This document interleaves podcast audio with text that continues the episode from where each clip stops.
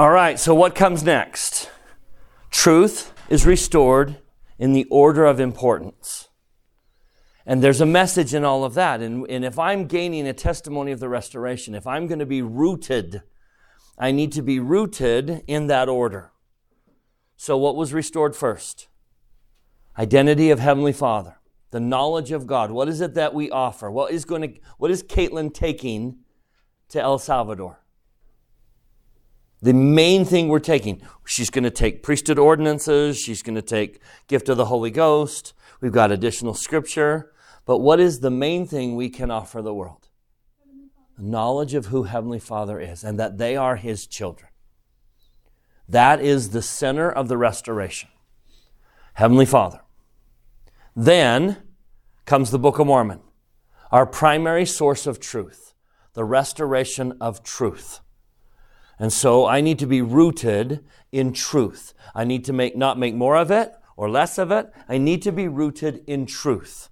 And our primary source of truth are the scriptures that came forth in the restoration. Then we saw priesthood, keys. Now, with those two, we can now have the next one. After the Book of Mormon was printed and made available, after the Aaronic and Melchizedek priesthoods were restored, what comes next? What is next? Now we organize the Church of Jesus Christ. We have a church. The Savior came and organized a church in his day, and we have organized a church in our day. Now, what is the main reason for the church? If we stripped everything else away, why do we have to have a church? A lot of people will say, I don't need a church. I don't need to belong to a church. There's billboards that say, want religion and not a church. Why? Why do we need a church? Why do we need a church? What does the church offer you? Okay, okay, but could I find belonging without a church? I could. In a family centered, church supported, I really should find belonging where? In a family. But I love what you're trying to say. But if we stripped everything else, what would we be missing if there were no formal organization of the church? Rachel? Those two. Do you see how they're connected? Without a church, what would be the source of our truth?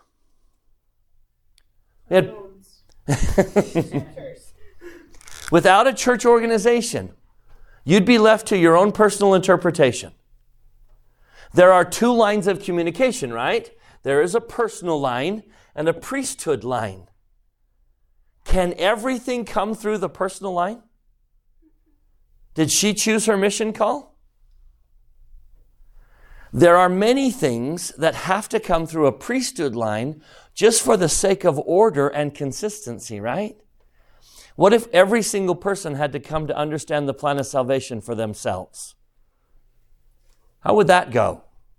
I think there's three kingdoms of glory. I think there's four. I think there's five. And so, for the sake of order in the kingdom, some things come through the priesthood line, and some things come through the personal line. So, the reason we have a church is to have a center truth. This is what's true as revealed by God through his spokesman. And the church provides ordinances. You didn't baptize yourself, did you? And can I go baptize my son without the church's permission? I cannot. There has to be order in all things. So, ordinances, priesthood keys, and truth. I was just thinking about the like Old Testament, and there were a lot of prophets who kind of lived off on their own and they were able to do a lot of the things. But one of the things that kind of stood out to me that they weren't able to do was build a temple yeah. and perform ordinances. Yep. I can get revelation. Yeah. I can live in Hawaii. I can live all alone in an island in the sea and get personal revelation. But I'm never going to I'm never going to be endowed. I'll never receive the gift of the Holy Ghost. I'll never be baptized. So what we need is an organization that kind of channels these two. Here is the source of truth. So the church takes very seriously what is taught. And here's why do we have manuals? Why do we have come follow me? Why does the church hand you a manual when they call you as a teacher? Because the main function of the church is to make sure everyone is taught the right doctrine. Truth and keys. Truth and priesthood authority and priesthood keys. Um, I had explained to me in First Nephi 8 when Lehi is seeing the tree of life and everything. Uh, there's the rod of iron, which we all know, but English would be great. Um, the rod of iron runs along the path, and they explained it. The, re- the way we get on the path is baptism. Thus, the path is church, and that's it. Like you were saying, it helps us continue along the path. Yeah. For many people, the church is the means of finding and, and, and understanding the rod. And so that relationship is significant. So turn with me to section 20 of the Doctrine and Covenants. We consider section 20 kind of the constitution of the church. And so we're going to organize the church based on an orderly process, based on certain articles. You can break section 20 kind of into articles like the Constitution of the United States is broken into.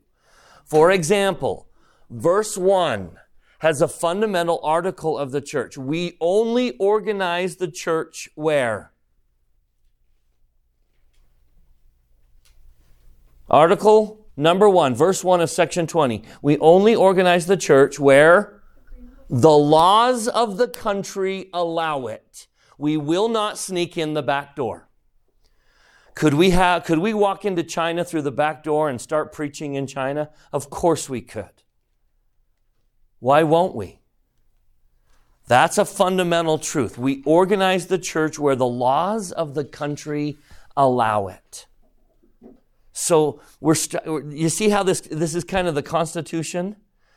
So then look at verse 2, verse 3. What is one major purpose of and blessing that comes from the church? Verses 2 and 3 the church provides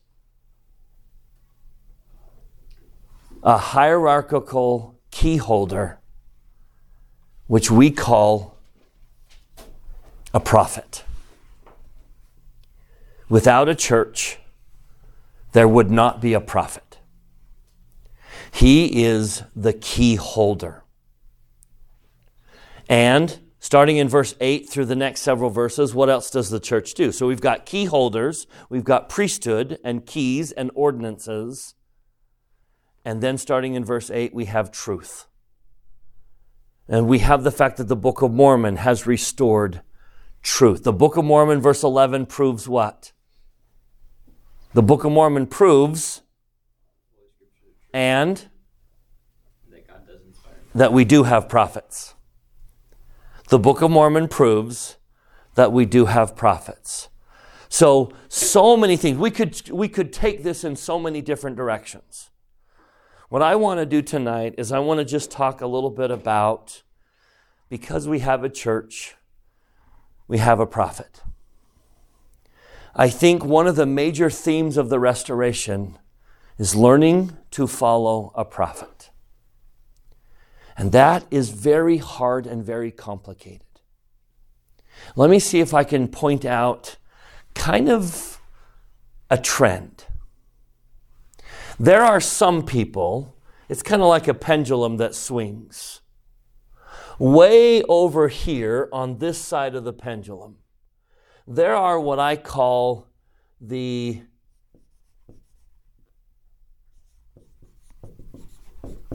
No, I don't want it. That's not my word. What's my word? Why am I drawing a blank?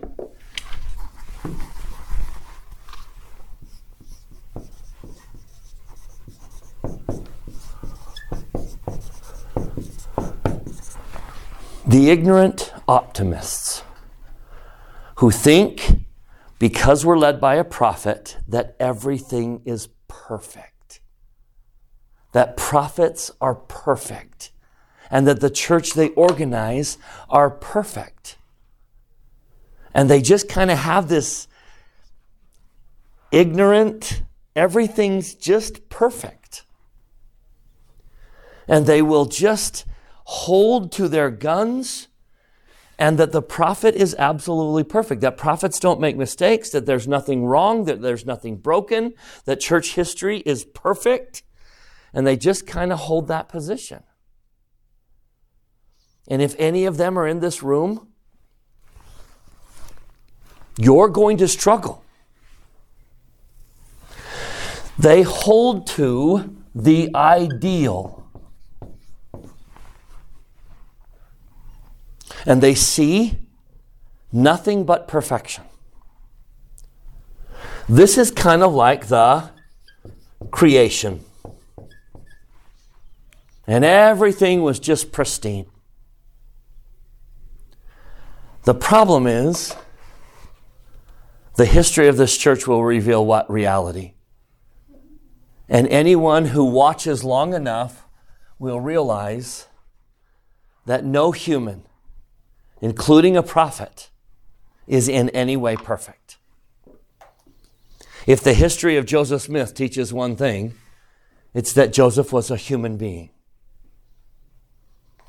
Um, I collect the Joseph Smith Papers documents that come out. They're up to number 13. And every time they come out, I just, I, I, I got to get my hands on it. Joseph Smith Papers Documents 13 basically centers on an event that occurred in Nauvoo. Joseph Smith, there was a tax collector in Nauvoo who was a horrible human being. And he just abused his office as tax collector.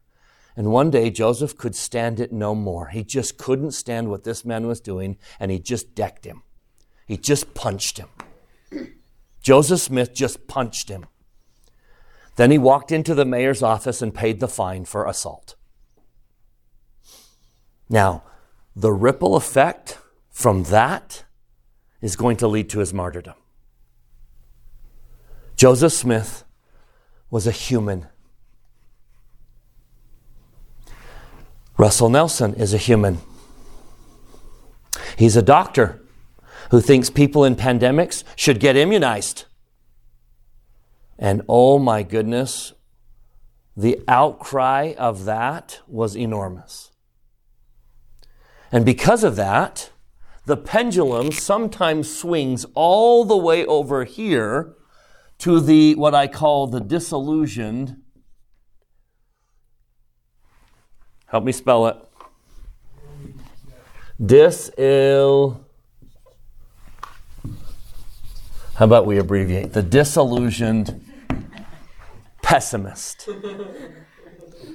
the disillusioned pessimist. You all know them, right?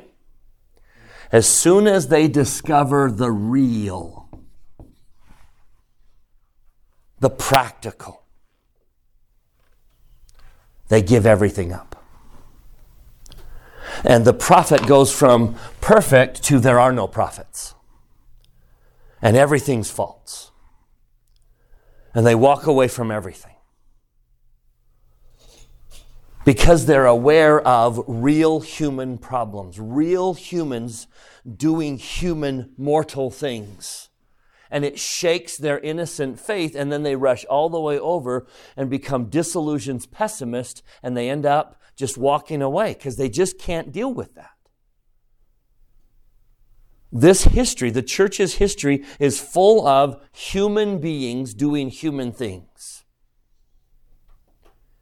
And if you're not ready for that, in the day of the internet, this is causing a lot of people to feel betrayed, disillusioned, and they walk away. I know someone who came home from his mission and left the church because he discovered in the mission field that Joseph Smith put his head into a hat to translate the Book of Mormon. And I had never seen a single picture of that in my whole life. Therefore, the church is deceiving me. Now, did Joseph Smith use a hat to translate the Book of Mormon? Yeah. Does it mean he wasn't a prophet because no one drew a picture of that when you were a kid in primary? But do you see the tendency to go from ignorant optimist to disillusioned pessimist. So, may I suggest, before we even get into this conversation, is that we need to find a neutral ground. And this neutral ground is open eye, open eyes, open heart, open understanding.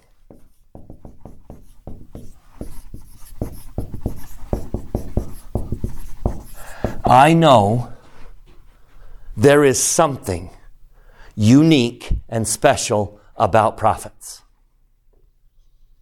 They are not ordinary people.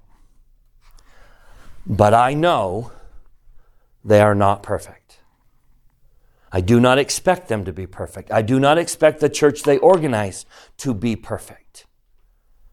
I don't expect them to be any more perfect than I am, which is one of my favorite things that Joseph Smith said. He said, let me read his own words.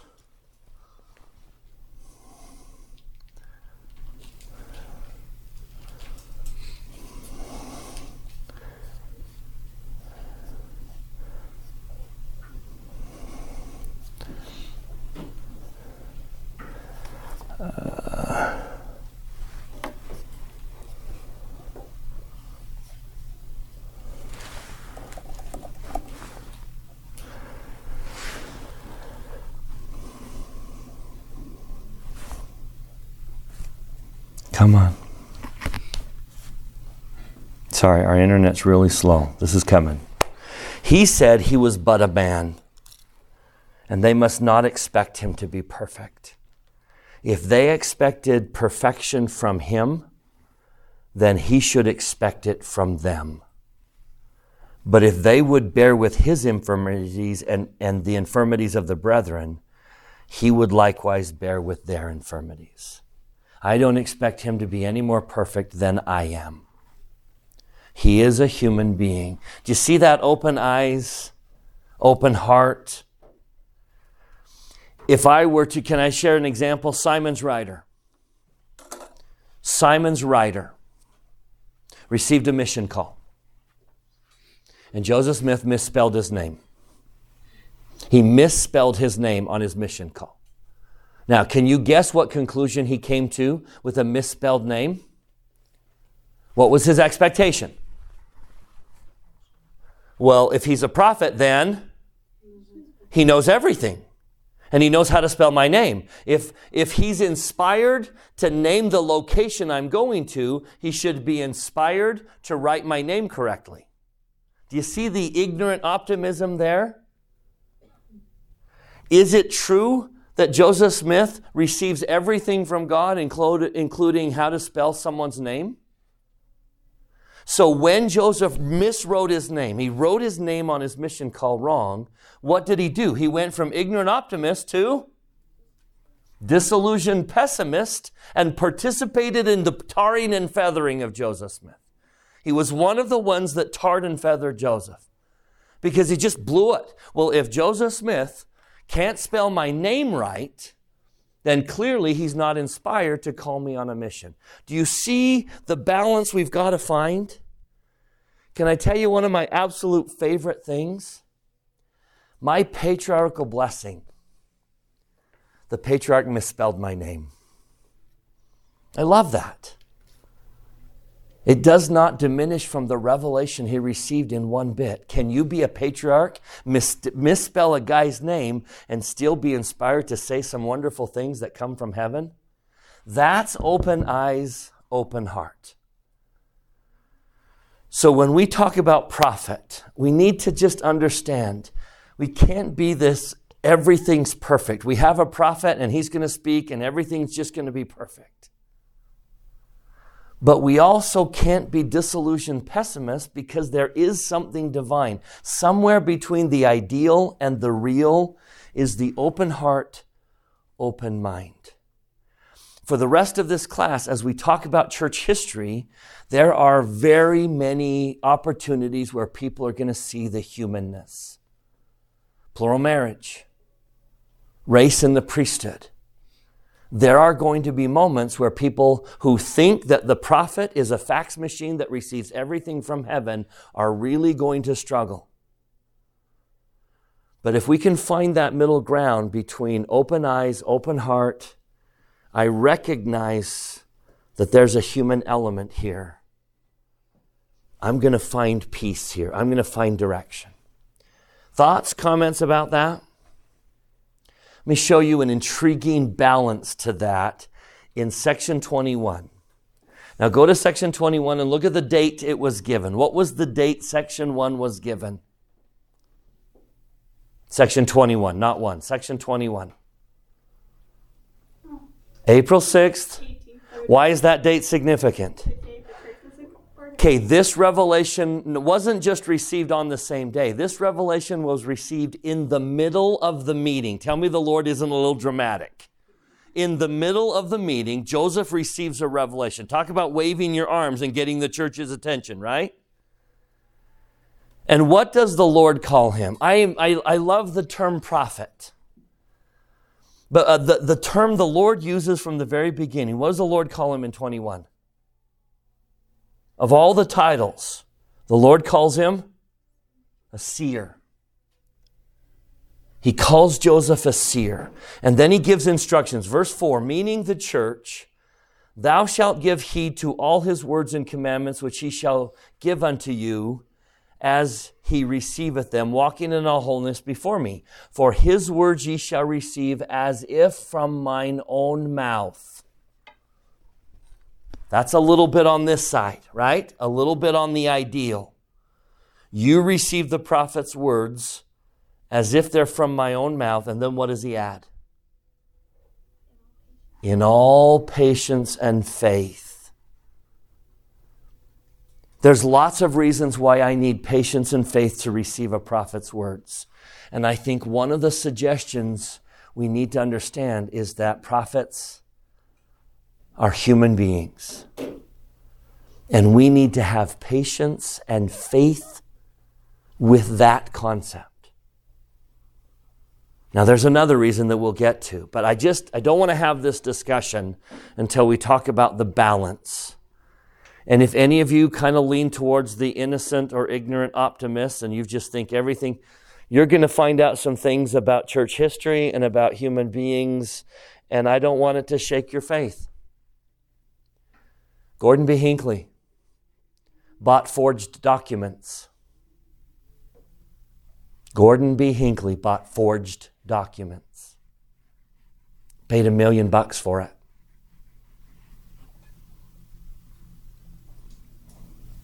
Can prophets make mistakes and buy forged documents? Does the Lord allow that? Does He allow us to do things and make mistakes and learn from our own lessons? Does, it make, does that mean when he stands up in general conference and says, Thus saith the Lord, he's, he can't say that? Do you see that balance? But if any of you have come all the way over here and just brush them off and say, no one's perfect, no one's divine, that prof- I'm, I'm deceived, and the church has been deceiving me all this time, I'm going to shake your faith too because there is something about prophets that you need to understand, especially as we move forward in the latter days. So, is that a decent opening to this conversation that we can all say, look, I'm, I'm not going to be an ignorant optimist and just assume everything's perfect. And I'm not going to be a pessimist and ignore divine things that God do, does, in fact, inspire prophets. But I know they're not perfect. Is that helpful before we jump into it? Okay, there were a couple hands. Where were they? Um, I can't help but think of my cousin who left the church kind of with the same thing. Um, and he tried to get me to leave right before my mission. Um, and he shared a lot of stuff like this, and just like things that would make you convert to the other side. Yep. Um, his biggest thing was if the prophet's saying these specific things, kind of against his beliefs, then exactly like you said, you just throw everything out. It is causing a lot of people to question. Because yeah. he's like, if, if what he's saying is going to hurt people, then I don't think that that's real. And I just can't help but think, well, if that's the definition, if like a prophet can't hurt anybody, can't say anything that will ever cause anybody grief or pain, then where does the line? Can apostles? Can 70s? Can stake presidents? Can, the sa- can a savior? can missionaries mislead their people and pro- prolong the time that they receive the gospel decades? Yeah, absolutely. All of us have the opportunity to do that. And that's not fair to assume that there's any point where we're suddenly just like, oh, yep, you're good, as soon as you get a new calling. Yeah. It's that messiness. As soon as we start talking about the church, we need to talk about a human messiness, a divine and a messiness all at the same time. Because he's all the way over here, but as there very legitimate truths? Is there and is there something to the ideal that they need to understand? And is there something to the real that they need to understand? Do you see that balance? Caitlin. That this is probably where like the fall of Adam comes in, because like the scriptures say, like the natural man is an enemy to God, and so if Adam had never fallen, then we would still be living in a state of perfection, which would allow for that to happen. Because of the fall, it allows us to make mistakes, and so then I guess the atonement would be you have to realize that yes, everyone makes mistakes, but through the atonement, that's how you become closer to trying to become an ideal. Yeah. I love that. I love that this is kind of the creation, right? Everything's pristine. And then this is everything's broken. And yet, what's the crowning doctrine? Atone, there'd be no atonement without a fall. There'd be no atonement without creation. And we don't live in a pristine world where everything's perfect, but we can overcome all the broken things because of atonement. So there's kind of the balance.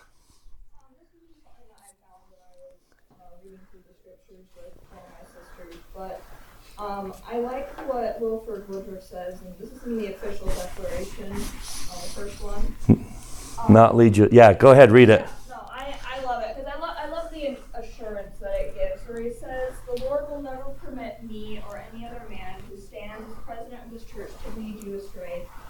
Uh, it goes on to say, If I were to attempt that, the Lord would remove me out of my place, and so he will any other man who attempts to lead the children of men astray from yeah. the of God from their duty. So again, the prophet is very much entitled to his own opinions when it comes to politics and you know immunizations and whether or not a man's wife passes away and he should or shouldn't marry someone else and boy we, we as a church have done so we've done so much dart throwing because of that assumption. And what your brother, is it your brother? Cousin. Well, your cousin, almost everything that they're saying is has this assumption that because we have a prophet, he should be perfect. If he's not perfect, then we don't have a prophet. And it's some combination of that. Joseph Smith was brought some fake plates. Someone wanted to fool him, and so they kind of made some plates that looked like they were dug up and they were fake. They were com- it was a complete fraud. But they had written some characters on it that were like the characters Joseph saw on the gold plates. So they showed him the plates. He looked at them and said, Hmm, that looks familiar. It looks like it's, and he spouted off something. And he never got back to it. He never ever translated it. He never got back. But because he looked at it and was intrigued, everyone's concluding, well, Joseph's a fraud. It was a complete fraud and he fell. For, no.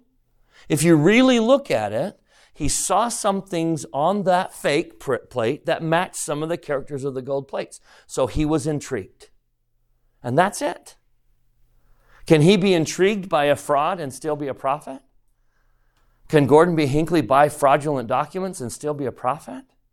We've got to find this middle ground where I understand there's something to this. And there's something to this. And I'm okay with that. I'm okay with the messiness. Let me just give you one more thought before we jump into the doctrine of prophets. Do you or do you not believe Alma 2 or 2 Nephi 2 11 that says there must be opposition. What does it say next? There must be opposition in all things. The only way we have agency is if there is opposition in all things. How about evidence of truth?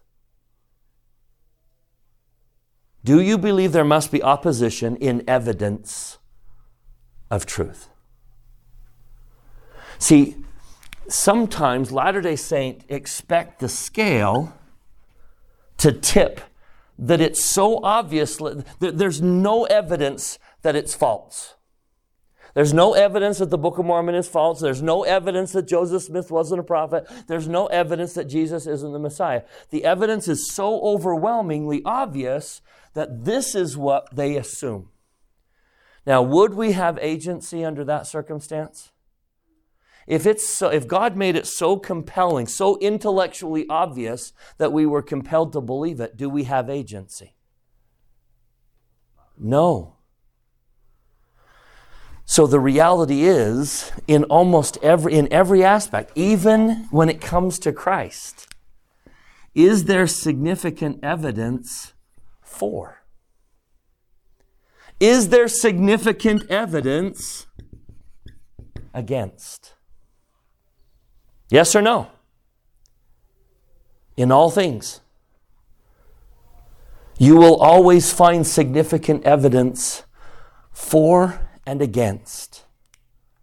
There is no ruin in South America or anywhere that's definitively going to prove that the Book of Mormon existed. And there is no ruin anywhere in this world that's definitively going to prove that it didn't. The Lord doesn't operate that way. Could Jesus have made it so intellectually obvious that he was the Messiah that no one could reject him? Yes. Why did he not? There is no agency there. Were there people who had legitimate evidence that he was not the Christ? Yes. That is the situation we will always find ourselves in. And sometimes the ignorant optimists are really shaken when they come across evidence against.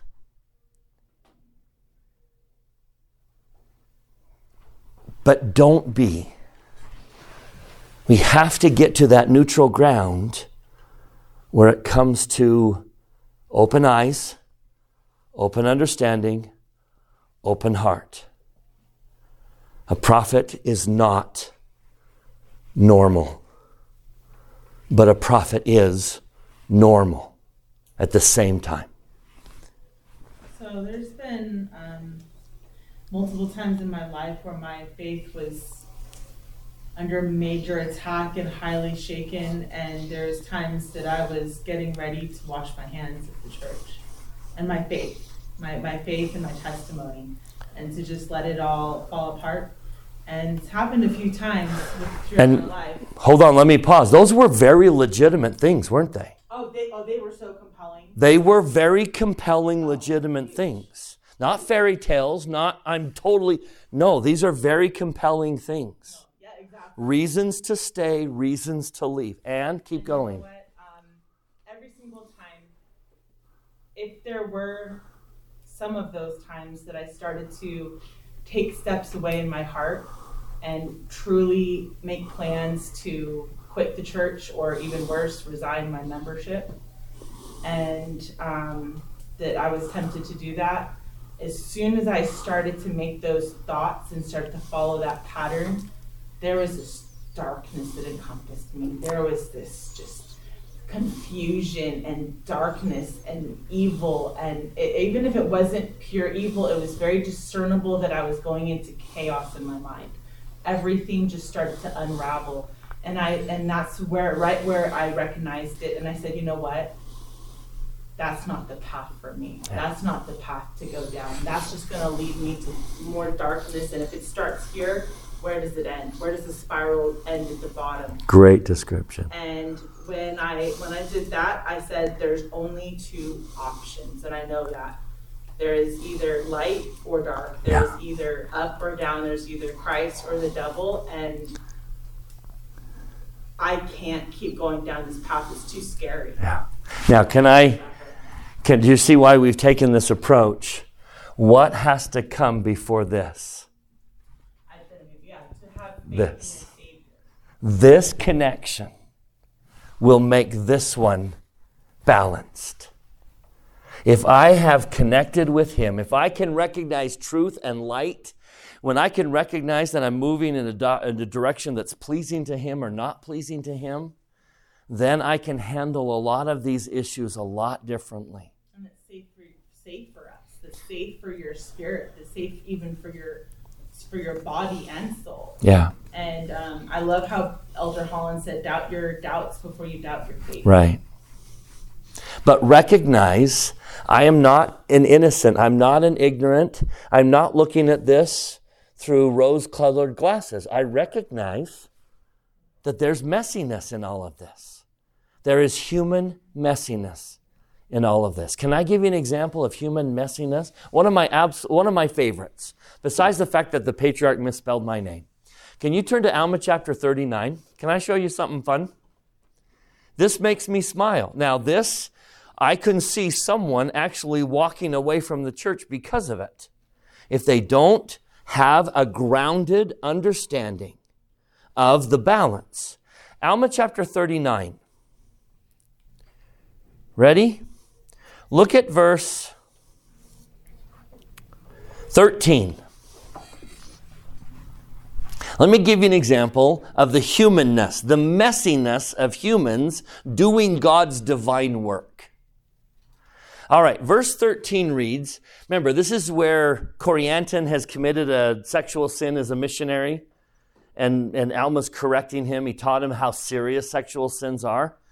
Then in verse 13, he says, That ye turn to the Lord with all your might, mind, and strength, that ye lead away the hearts of no, the, that, that you lead away the hearts of no more to do wickedly, but rather return unto them and acknowledge your faults and that wrong which ye have done. That's how it shows in our, our, our, our scriptures. In the original manuscript, the way Joseph translated, coming from God to Joseph, what he said in his mouth was, repair that wrong. So instead of it says, and acknowledge your faults and repair that wrong. So let me read that again. Return unto them, acknowledge your faults, and repair that wrong. That's what Joseph said, divinely inspired. Now, Martin, or uh, Oliver Cowdery wrote repair like this. Now, how would they make a P? Like that, right? They do the high level P, A I R, repair. Then Oliver spilled ink. And the ink spilled like that.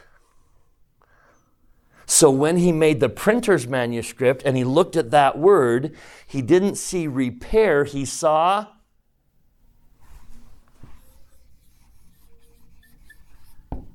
retain.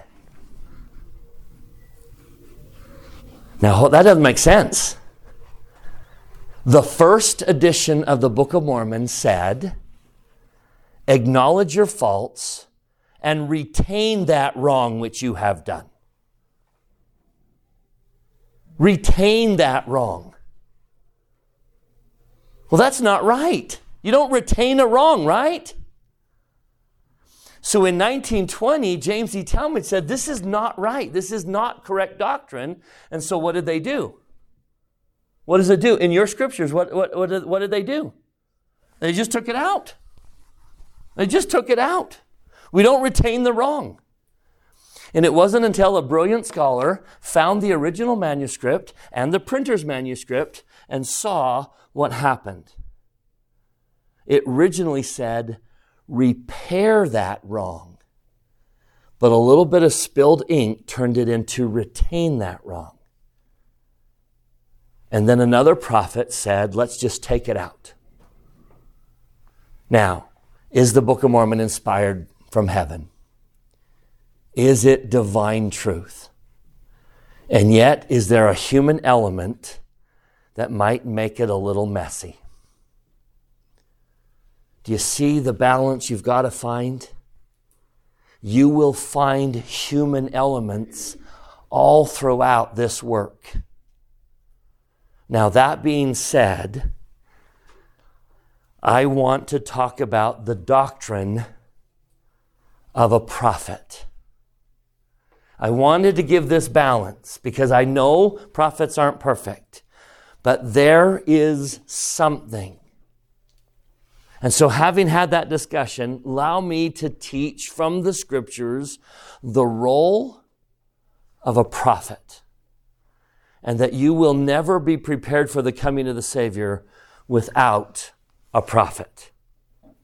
So, turn with me to Moses chapter 6. Understanding their humanness, understanding that they're not perfect and they do make mistakes. But what is it about a prophet? What is this ideal that I don't want to take too far, but I do need to acknowledge? Let's go to verse 30 or 27. Moses 6, 27. What does Moses, what does the Lord declare is broken with human beings? What does God say is broken with his children? Verse 27 We are broken how? Our eyes, our hearts have waxed hard, our ears are dull of hearing, and the last one? Our eyes cannot see afar off. The biggest problem with Heavenly Father's children is we don't see very far. And because we don't see very far, He provides a prophet. Now look at verse 36. Tell me what makes a man a prophet. Verse 35 The Lord spake unto Enoch and said, Anoint thine eyes with clay and wash them, and thou shalt see. The symbolism is that prophets have washed the world out of their eyes and they see. In verse 36, tell me what prophets see. I'm going to make this list over here. I don't want it because this is a little out of balance. Let me erase this balance concept and let's write what do prophets see? Okay? But keep going. Things not visible to the natural eye. In other words, my eyes don't see afar off, but prophets do. And what they see are things not visible to my eyes. They see what I don't. Now, because of that, Caitlin, I've always kind of loved the like story of like the prophets being the watchmen on the tower. Yep. That kind of gives me the impression that like we're like in a castle and like there you know like we're in like a marketplace and they're on the tower and so they we're not up there with them. They can see things that we can't. They can see over the wall. So that kind of goes along with they've washed their eyes. They can see past the wall of mortality and they can see things that we in our marketplace. That's the image.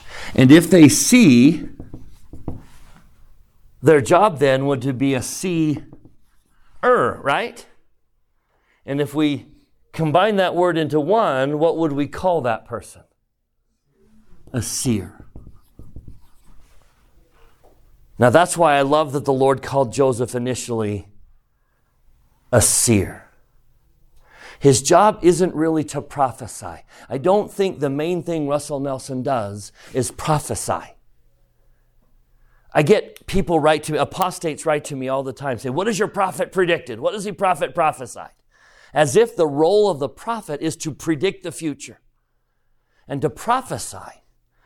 But the role of the prophet is to see danger where I don't see danger. They see what I don't see. Now turn to the Book of Mormon version, go to Mosiah chapter 8. Tell me what prophets see. So, Mosiah chapter 8, here's the background. You remember where Limhi, uh, Ammon finds Limhi? So, King Mosiah is worried about the group that went with Zeniff, and he sends a rescue group. And Ammon, not the chop off arms Ammon, totally different Ammon, Ammon finds Limhi.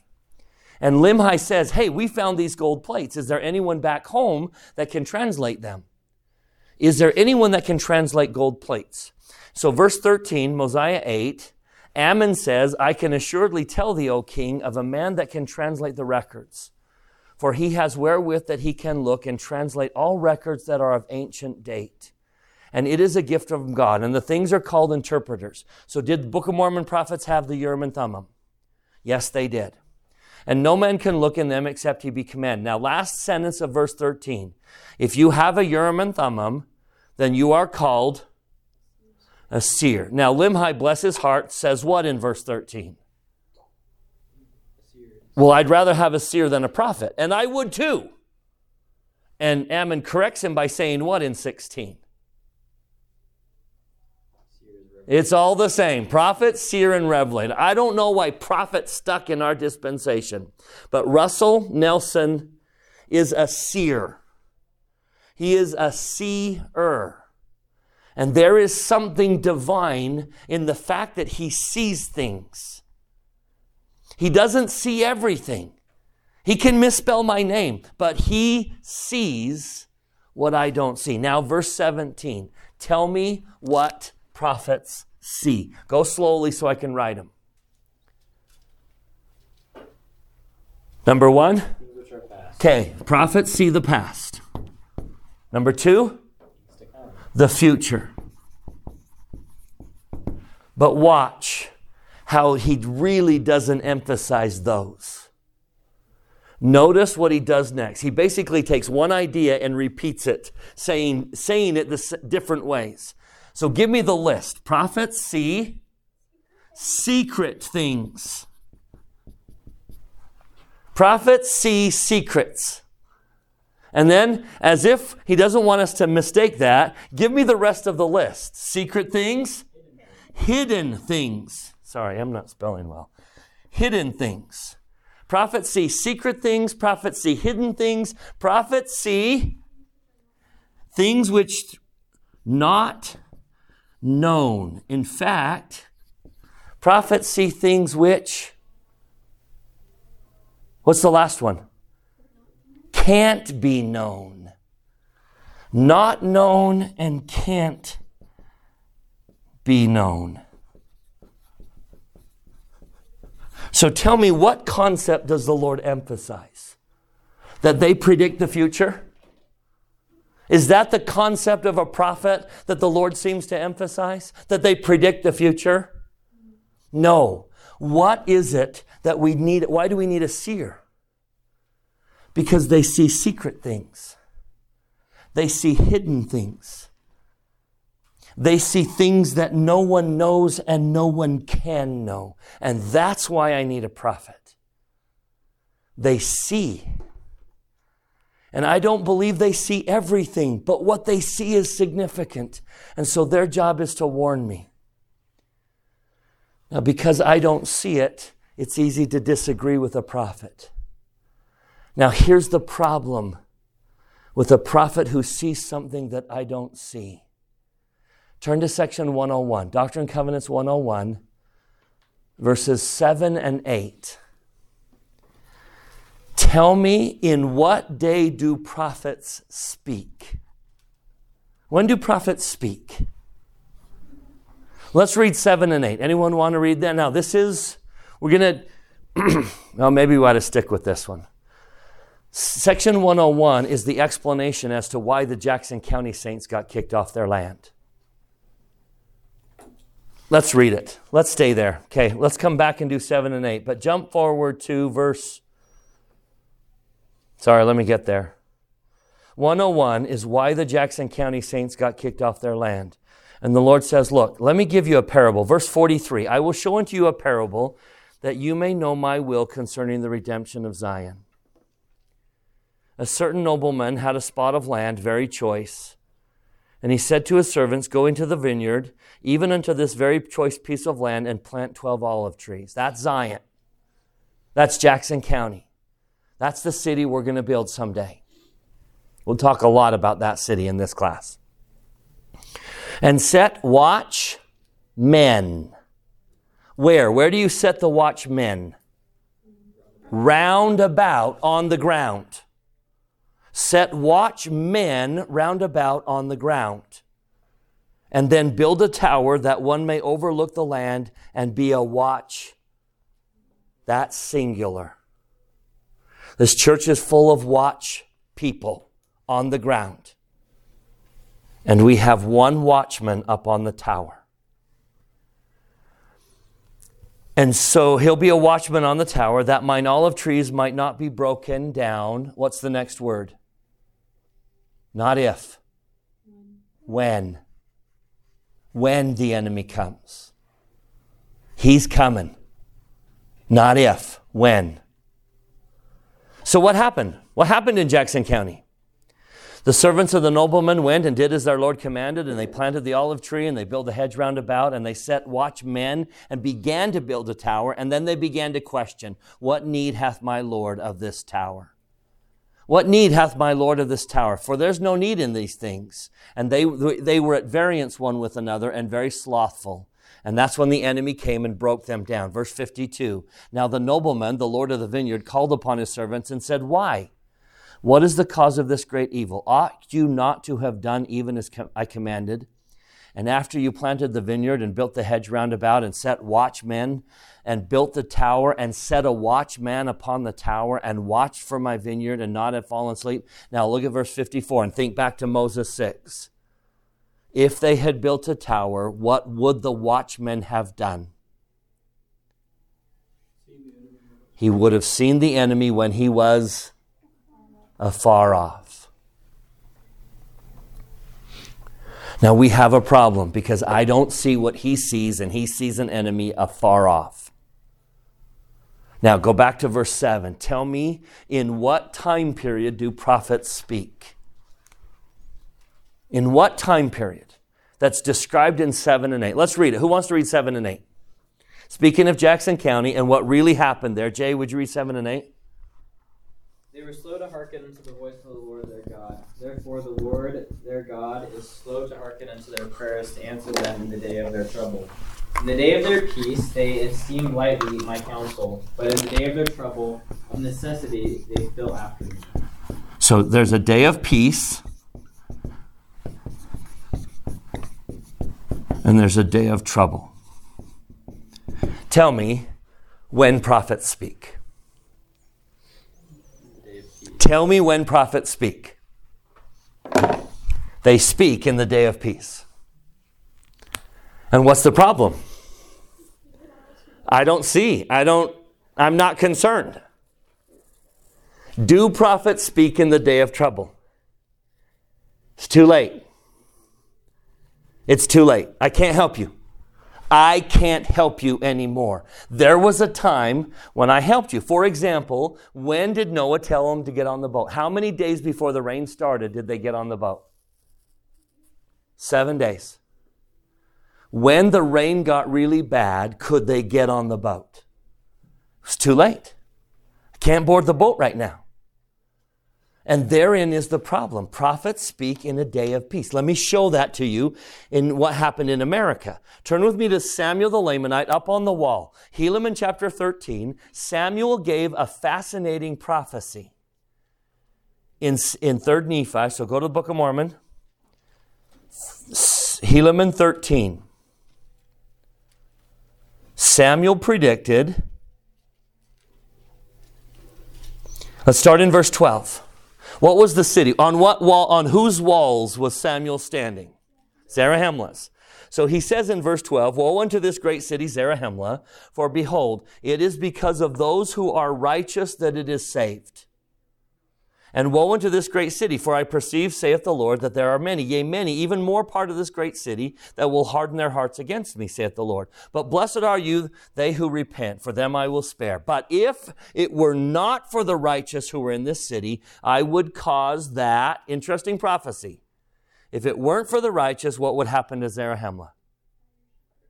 Fire should come and destroy it. But for the sake of the righteous, I won't. Now turn to 3rd Nephi chapter 8, verse 8, and tell me what happened. 3rd Nephi chapter 8, verse 8 says, Just like he predicted that Zarahemla would take fire. So what happened? Samuel the Lamanite says, It's because of the righteous that I'm not burning you all down, and then he burns them all down. So either the righteous turned wicked, or the righteous left. Turn to chapter 10, and let's see if we can figure out which one that was. Chapter 10, verse 12, speaking to the people who survived the destruction of 3rd Nephi, he says, You survived because you were more righteous. And then he specifically says what? You survived because you received the prophets. So, what happened in Zarahemla? Someday a prophet showed up and said, Get out of town. How much fire was present when the prophet said, Get out of town? None. There was no fire. If you leave Jerusalem when you see fire, do you get out? Sorry, Zarahemla. If you leave Zarahemla when you see fire, do you get out? So therein is the doctrine of prophetic insight. They see. Are they perfect? No. But they see. And it's not so much the future they see as it's the secret hidden things of life that they see. They see danger. But when they speak, they speak in what day? A day of peace. Do you see? You got to be smart enough to recognize when a seer is saying, Do this, get out of Zarahemla. Because if you wait for the fire, you won't get out of Zarahemla. Do you see why we need a prophet? So, name one thing that you think President Nelson is speaking in the day of peace. That it will be too late in the day of trouble to suddenly take action on. Rachel? Personal revelation or testimony? He said, It will not be possible in the days ahead to survive without your ability to receive personal revelation. Can you, in that day, all of a sudden establish personal revelation? If you didn't do it in the day of peace, you are in trouble in the day of trouble. Now, why is President Nelson saying that? He sees something. I don't see what he sees, but he sees something, and he's saying, you need to learn how to receive personal revelation. He's taking us back to which circle? He's taking us back to the first circle. Give me another one. Tell me something. A pro- is that what everyone was going to say? What else is a prophet saying in a day of peace that someday we will recognize saved us in the day of trouble? Do things that will increase our faith. And he says, I, I, I, I ask you to do the spiritual work necessary to increase your capacity. Do the work necessary to increase your capacity. Do you see why we have prophets and what we should be doing? Now, are they perfect? I get it. I wanted to begin with the beginning because church history is full of the human messiness. But there are prophets, seers, and revelators in the land. And they see things in a day of peace that it is going to be absolutely crucial someday. We heard in the day of peace. Please. I was gonna say also, um, gospel centered homes. Yep. Another thing that they emphasize, they want us to be learning in our homes rather than relying on sending. A whole shift to the home, right? Was this church prepared for a pandemic? When did we start to shift to home based church? Fascinating, isn't it? And now all of a sudden, that need is going to continue. Home based, church supported. Do you see the role the prophet's going to play? Now, that in mind, can I give you an absolute promise? I have been a seminary institute teacher for 30 years. Uh, for most of my career, especially with high school students, I would begin every single class. Is there anything you guys want to talk about today? If not, we'll jump into our scripture block. I would start every single class. Is there anything you guys want to talk about today? In 30 years, guess which question I have never once been asked? Can you tell us about the second coming? Not once. Not even close. No one has asked about the second coming. And that intrigues me because you would think a group of high school and college students would want to know about the second coming, but no one has ever asked. I thought about that for a long time and I came to a conclusion. I asked myself, why is it that no one is asking about the second coming? Then I started to ask my students, how come you don't ever ask me about the second coming? And one person was brave enough to say what I think the answer is I don't want to know. It scares me. Most people are terrified of the days ahead. Let me illustrate. Let's suppose I could go back in time to 1950 and describe our life to a group of people in 1950. What would happen if I described our everyday life? What if I told them about the pandemic, the price of milk, the price of gas? We had a black president, the price of eggs. Donald Trump was president. If I were to describe our everyday life, what if I were to just take a tape recorder and walk down the halls of a current middle school and then go back in time and say, this is what's heard in middle school? Or if I were to take some magazines or some movies, here's what we watch today. What would our modern day movies do to the 1950s? Wouldn't they be absolutely terrified to live in our day? And yet, I don't know very many people who would honestly go back and live in the 50s. Until you need your phone, right? Until I need a life changing procedure that wasn't available in the 50s. The reality is, you navigate your life just fine, don't you?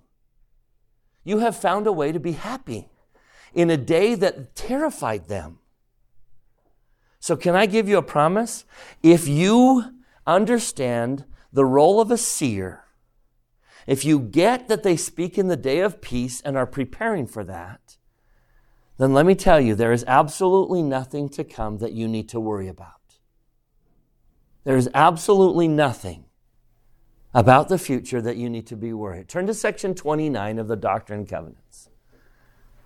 Now, when we study section 29, I know a lot of people who jump to like verse 16. Tell me about verse 16. And what emotion would you associate with verse 16? Or verse 18, the flies and the maggots. Verse 16 says a great hailstorm is coming that will destroy the crops of the earth. Oh, great! Long before you read verse 16, you have to read verse 8. Put bells and whistles around verse 8. Wherefore the decree hath gone out from the Father that they shall be gathered in unto one place. That's the city that we're going to build. We'll talk about that wonderful city coming up. They shall be gathered into one place upon the face of this land to prepare their hearts and, ready? Memorize this phrase. If you know how to follow a prophet, you will be prepared in all things against the day when tribulation and desolation are sent forth upon the wicked. You will be prepared in all things. You don't need to worry. Let it come. It will be awesome. You will be happy. Your grandchildren will be happy. Your great grandchildren will be happy. There's nothing but wonderful things ahead. You will be warned. You will be capable everything's going to be great. We are led by a prophet who sees the danger. Recognize the humanness of that, but recognize the divinity. There is something ideal. We are led by prophets who see. Learn to follow in the day of peace, and you will be prepared in all things. That is my absolute witness. Can I give you someone else's? Do you remember when Nephi was told he's going to see the end of the world? He saw our day. He saw, he saw the pilgrims. He saw Columbus. He saw the Revolutionary War. And then he kept seeing into the future, right? And then the Lord says, Hey, I'm going to show you the rest, but don't write it. Who's going to write it? John's going to write it. You, Nephi's not going to. But you're going to. True or false, Nephi saw the end of the world. True or false, he didn't write about it. But it didn't stop him from making a few commentaries. I can't write about it, but I can comment on it. So go to 1 Nephi 22. Go to 1 Nephi 22, and you find Nephi saying, Look, I can't tell you what's going to happen, but I'm going to make a few comments. Like one thing that really struck him, we think that the end of the world, good finally beats evil. We think that's how the world ends. It's going to end because good is finally going to rise up and beat evil. Nephi says, No, that's not how, I've seen the end, and that's not how it ends. Verse 13, how does it end? It's not good that defeats evil. 1 Nephi 22, 13. What does he see? I've seen the end. And I'll tell you, it's not good defeats evil, it's evil defeats evil. Evil destroys evil. That's how it ends. Now, go to verse 17. Hear this. I have not seen the end, so I can testify in faith that you're going to be just fine. Nephi saw the end. And he's saying, Look, I can't tell you. I, the Lord told me not to write about it. I can't tell you what happens. But what can I tell you? Look at 17, 19, 20, 22. I can't tell you how it ends, but what can I tell you? The righteous need not fear. The righteous won't perish. The Lord will prepare a way for his people. I can't tell you how it ends, but what I can tell you is you're going to be just fine. Find Christ. Know the truth and follow a prophet, and you're going to be just fine. That's from someone who saw the end. So, thank goodness we have a restored church. And thank goodness we have prophets, seers, and revelators. Don't be innocent. Don't be naive into thinking that means they're perfect. Don't be pessimistic because they've made mistakes into thinking they don't see. They are human and they do see. And what they see is danger coming. So I need to listen. Now, putting them as a group, let me just leave you with this last thought. If you were a prophet and you saw danger coming, how would you warn? How would you warn people? Would you post on social media? Okay, that's one way. What if you really wanted to warn loudly? What would you do? I'd give a general conference talk. What if you wanted to yell louder than that? What if you saw danger coming and you wanted to yell with the loudest voice you possibly could? What would be louder than a conference talk? A proclamation. We as a group would send out a proclamation. And then I would ask every young single adult to take a class on that proclamation. What is the greatest danger they see coming? The disintegration of the family. That is what seers have been saying for decades. Don't let your family disintegrate. That's the danger they see coming. bear you my witness. I am grateful to live in a day with prophets, seers, and revelators who see. I understand the messiness of human beings. I'm one of them. I am grateful for human beings. I love Joseph more than I could possibly express. I have spent my life studying that man's words and everything that he did. I'm grateful that he got ticked off and punched a guy in the face. But I am grateful for his humanness. I'm grateful for the messiness of his humanness. I testify that they see. And if you will listen, you will be prepared in the day of trouble.